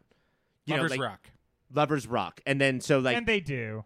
e- everything stopped when that guy walked in, and that's how Yeah. Shot it. Because when that guy wasn't in there, uh, we also I don't know if we talked about this, but like when that guy walked in there, he could feel the camera moving, and then he was like, "Stop! We must be adults." And they had this whole conversation of like, "We don't even know what adults are, Yeah. but we need to be it now." But before that, Bertolucci turned it into this free flowing um, camera movement. Uh, I've only really loved, truly, truly, truly loved one other Bertolucci movie, which I think I've watched with you, Mike, but we'll see if i remember a long time ago on a different show, and you tend to not remember that, called The Conformist. Uh, I would say Nah. a truly, truly great movie, um, which I would not put this under that title. I would say it's close to that, but not that, called The Conformist. Um, but I would say that the the camera movement, the the way that the apartment is shot, is Bertolucci's director's signature moment. the sort of sliding the camera around and then stopping at the adult line. at the adult line, like pulling the plug out of the, the jukebox, and then also just her in the apartment, her way of becoming this like airplane angel with her arms out floating yeah, like this is is it. ethereal other space of whatever this this apartment is. I'm trying to. Ryan. Yeah, Ryan got the point there. All right. Um, up next is pound for pound performance. Ryan, who do you think takes home the pound for pound? Well, uh, uh, since Maria Schneider is the star, I will give it to Brando for his scene at Rose's deathbed. Mike, what do you think? Uh, it's it's it's Schneider. It's I think this this young whippersnapper comes in and acts circles around so many older people in this movie. Now, when you say Schneider, do you mean Schneider from One Day at a Time? I do always, specifically the reboot. I'm gonna give that one to Mike. I I am probably wrong here, but I just felt like there are elements of this performance that are too shaggy. I feel like she gets lost in her performance, and he just There's days I there you said there like there's days where he just didn't want to do it. Uh-huh. I feel like there are parts of this performance where it's just like this was a reluctant actor who didn't feel like doing it today. Cringe. I'm sure there was at least one moment in this movie where you cringed, right, Mike? Yeah, do you know? Because I was like, well, I'm not gonna. We're gonna talk about that. Yeah. enough. Uh, no, no, and it's more like bringing the real life into it, knowing how he doesn't like to learn lines, and so he improvises, and uh, it just makes no sense for. So when he's beating up the John, he yells "faggot" at him. uh, and he's beating him up, and I was like, "That was pure Brando." He's like, "Oh, I'm mad. What would I yell at somebody?" And I was just like, "Fuck you, movie!" Like it, it. uh, Very yeah, it bummed me out. conspicuous and weird. Yeah, Ryan. Do you know what would have made that scene better? If he was like, if he yelled that word and then he was like, right after he was like, pure Brando. you just got the pure Brando. in a O'Doyle rule style, both hands up. Uh, I just crossed it out right away. I knew, like, before I started the movie, I just crossed the word out. Like, this, if we were stupid or braver people, we would just rename this award the Butter Award. Like, it's the cringiest moment in movie history. So, you start cringing when you consider watching the movie. Like when you're like, okay, I got to put this on. You're already like, uh. Ryan texted me the other day. I'm gonna. I'm about to start watching it. I just heard back. We are fucked. I. That was when I began cringing. So Right. it doesn't always have to be a fancy answer. That- It was just. I. Yeah, from the beginning to end. I'm still cringing a little bit. oh, wait, I, I had an honor. So sorry. I had an honorable mention for my director's signature. Okay. Uh, early in the movie, they come out of the apartment building, and the gates on the apartment building, so not necessarily in the apartment, but on the apartment building, just clearly the uh, bars on the windows are penises. just come on, bro.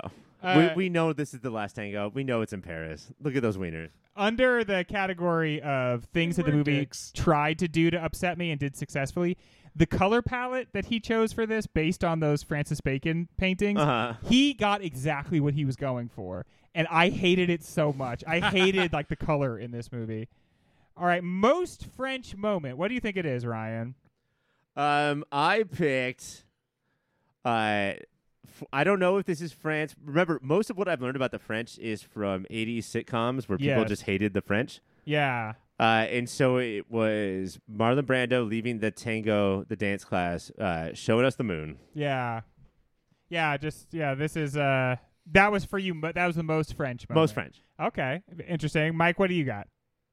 Uh, she says it a couple times, but it's the first time she reveals her first love was her cousin. And what I know about the French is also from sitcoms, but 2000 sitcoms, Arrested Development has told me that the French are in love with their fucking cousins.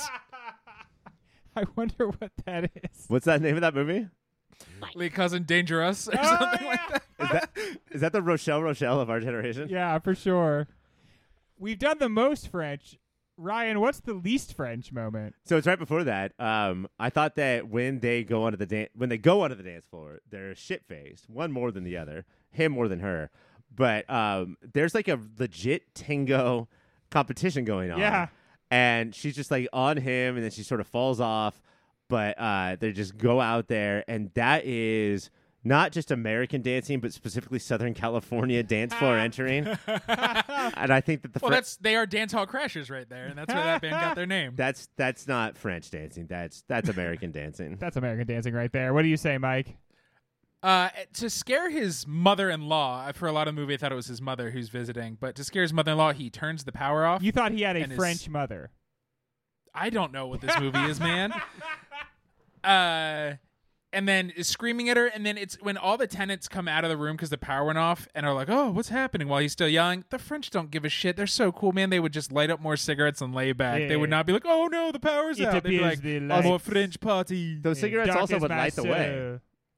They would light the way, and they'd be on long, long sticks. We only got to uh, like a lot of Paul and Jeanne, and then Paul and uh, uh, versus that like guy who wanted the horror. But like, there's no part, there's no scene where Paul's like a cool guy.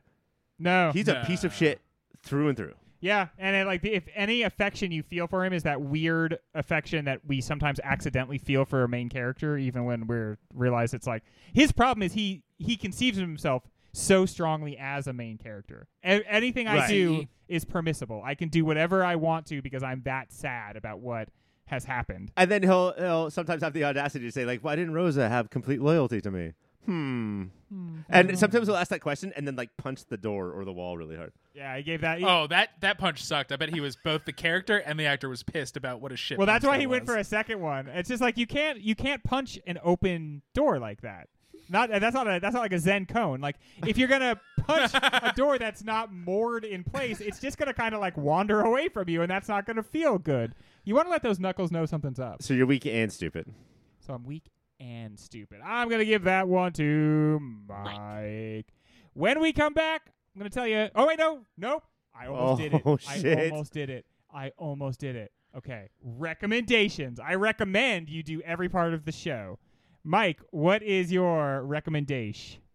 if you want a movie where the director and the actors had a interesting relationship and it bled onto screen and it's all about these people existing for this short period of time in an ethereal not real world that won't make you feel gross ever the check out again. before sunrise Ah, very interesting. i just kept thinking that that is the light version that is the good version of this movie where this is the evil version Greg, when we started recording, were you like, wait, he's not wearing his Monster Squad hat. Is there a reason for that? Ryan, what do you say? What's your recommendation? Uh, I was watching this movie and I was like, is there. Can we watch movies about sex anymore? Uh, Karina Longworth is in part like 36 of her erotic 90s series. And I think that she would say, before I would, that um, she does get more talkative about parts of the uh, Hollywood history that she lived through. So that's why we're in part 36 of the erotic 90s. But recently we talked about Adrian Lyne's Lolita, a movie that I have not seen. And she did not talk me into seeing it. Have you guys seen it? No, but I listened to that Jamie Loftus podcast about Lolita, and she talks about it a little bit. Uh, Karina Longworth did not talk me into watching it. Um, this was a movie that was like started to be produced in 1990, and then I think was finally had no choice but to be released on Showtime in like 1998. Yeah. Uh, with like a sixty million dollar budget, was released silently into the night on Showtime. Um, so, but what I did instead was watch Kubrick's Lolita uh, recently this week, and um, I don't know. I know it's not like top Kubrickian, but watching it this week alongside uh, Last Tango in Paris, it is awkward and it is weird shit, right? Like it's weird topics, but it's so different than how I remembered it. It's not 2001, but it is like it's darkly comic and weird, and there's so many weird decisions, and there's so many weird people that you know doing these weird things. I think it's worth watching again and trying to figure out who the joke is on, but knowing that it's not at any point saying that having sex with a 14 year old girl is cool. Uh, so Lolita is my pick to watch alongside Last Tango in Paris with your wife or your daughter or your mom. having a having a weekend. Uh, mine is going to be a book that came out in 1973, Erica Jong's uh, "Fear of Flying." Where I was cognizant of that because so much of the this um, the idea behind this movie comes from Bertolucci's fantasy about having sex with a woman that he just sees on the street and they never know anything about each other. Um, and in Fear of Flying, she calls this the zipless fuck. The idea that like you can just have this frictionless, fun fling with somebody and not get everything all torn in, like thro- thrown into it, and find out who they are and know all this stuff about them. And but it's like the energy of a woman telling this story, of a young woman telling this story, versus the energy of older men telling the story. It's so much funnier and lighter and happier, um, and still a look at you know Freudian uh, urges, and still a look at um, you know masculinity and femininity in, in the culture. And it came out in 1973, so it's it's about the the same time period. All right, we did the recommendations, everybody. Yeah. Really quickly going to do the score. I'll tell you who won this show, and then we will talk about whether or not we're ever going to talk about this movie again. Gentlemen, it has been said that ties are like whacking off with your cousin, but unfortunately, that's what we have on our hands here. Very French. 30 to 30. So French. What's called a French tie, which is just a regular tie, but it sounds like maybe a little naughty. What's a French tickler? Isn't it like a little like a little thing you put on your dick and then it's like a feather and then it tickles the butt? Oh, I thought it was a feather duster, Just a feather duster. I don't know. but you might be right. I think it's a little. That I- it's like a little tickly thing. It hmm. tickles them. You know what it is? It's like a it's an old school sex toy. I think we just have so much better stuff now that Yeah, you, like hear why would about you it. use that? Yeah. Stuff Now you can that- wash. Now that we've got like little devices that could vibrate so hard, like I, I feel like that's the game is basically just Sometimes too now. hard, right? Can we just admit maybe we don't need fucking jackhammer destroy the concrete level? Different strokes for different folks, and technology's got you covered. So thirty to thirty, congratulations. That is a tie. You don't want to do a tiebreaker question? I don't particularly. Do you gentlemen want to do a tiebreaker I, question? yeah, I absolutely do. Okay. Um, I am. I Thinking, refuse to share my win with Ryan. What football team am I thinking of right now? Ryan, Ryan. Mike, the New York Giants. Not the New York Giants. Mike. the Browns. The Browns. That's closer because I was thinking of an AFC team, the Miami Dolphins. Congratulations, Mike. You win because you guessed closer to what football team I was thinking of right at the end of the show, making And you isn't that the last tango? making you the champion of the show. What do we think the prospects for this movie are? Good? Not good? Hard to say. I think it'll win everything. It. I bet biggest shithead it'll go far. Yeah, Paul. I can see Paul taking down biggest shithead unless the only thing that would make it not work out for him is our being like, well, this guy's clearly a villain, so he's not enough of a shithead. Man, uh, I thought that like it had a good shot at best actor. I don't think that's the case anymore. After talking to you guys, I think You that two uh, jamokes. best actress Ac- actings, yeah. it has actings. It, there is It this has movie has actings. actings for It- sure. it- In, undeniable. And I mean, I just I guess I should say right here at the end, like it there are a lot of ways in which it is a very successful artistic endeavor. And it it, it I respect it for that. And it certainly is captivating and I think a lot of the disgust you feel about it is the movie trying to make you feel disgust. And so then it, it Mhm. that's so like I it's just it's so it's hard to even come around to saying something like that because it, what looms so large is just the the act of violence at the heart of everything i guess I mean, we barely talked about um, the fiance, which, on one hand, helps Bernardo pull together like the history of Italian, French, and American films yeah into this whole salad that he's trying to make. and we also didn't while talk also about gives him an excuse to be like, "Hey, if you're making art, you get to do whatever you want."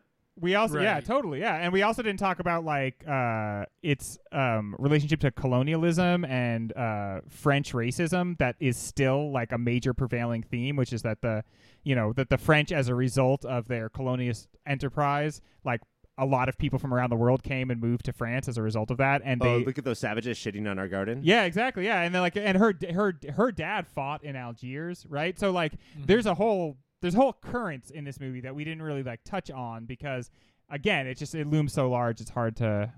And like, I sort of love movies like this in a way where like the scripts are so not tight. You know, like Right. Yeah. in America, so your actor can just tell stories from his own childhood, right? and you leave those in. about how cow shit got on shoes, but like here we're just filming everything, and we're making movies about filming everything with people filming everything, you know. And so like the meta is on meta on meta, but like when we make American movies, the scripts have to be so tight to film for like sequels and Lego sequels and all of that stuff. Four like quadrants. every yeah in four quadrants, so everything has to be there. But when we make a movie like this, there's so much reaching out and there's so much like not caring and there's so much just filming what's going on that this is a incredible picture of 1973. This is like this is giving you everything that was happening in 1973 because we accidentally shot everything.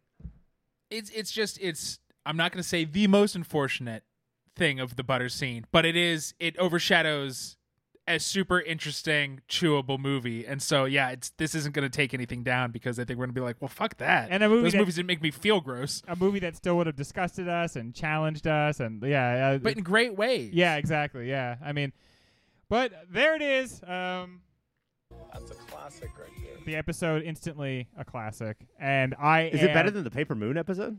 I don't know. I felt like no, honestly, that that episode's so good. I feel like two epi- or d- that episode and this episode, we spent the whole time like trying to figure out what you're supposed to do when a movie's a crime. Can And, I like, just say this? Um, the Mean Streets episode is better than either one of these. so flush these two down the toilet. That's because oh because of Nate. You Yeah. mean yeah? Nate, well, not because of Nate. Nate really brought it. Despite Nate is what I would say. All right. Well, that is the end of our show. We've still got a lot of good movies coming up this season, so please check out the upcoming episodes. And until we talk e- to each other again, Until we talk to, to each other. That's your BB impression. that's I'm making fun of him because he, he deserves that. Hey, keep watching the movies.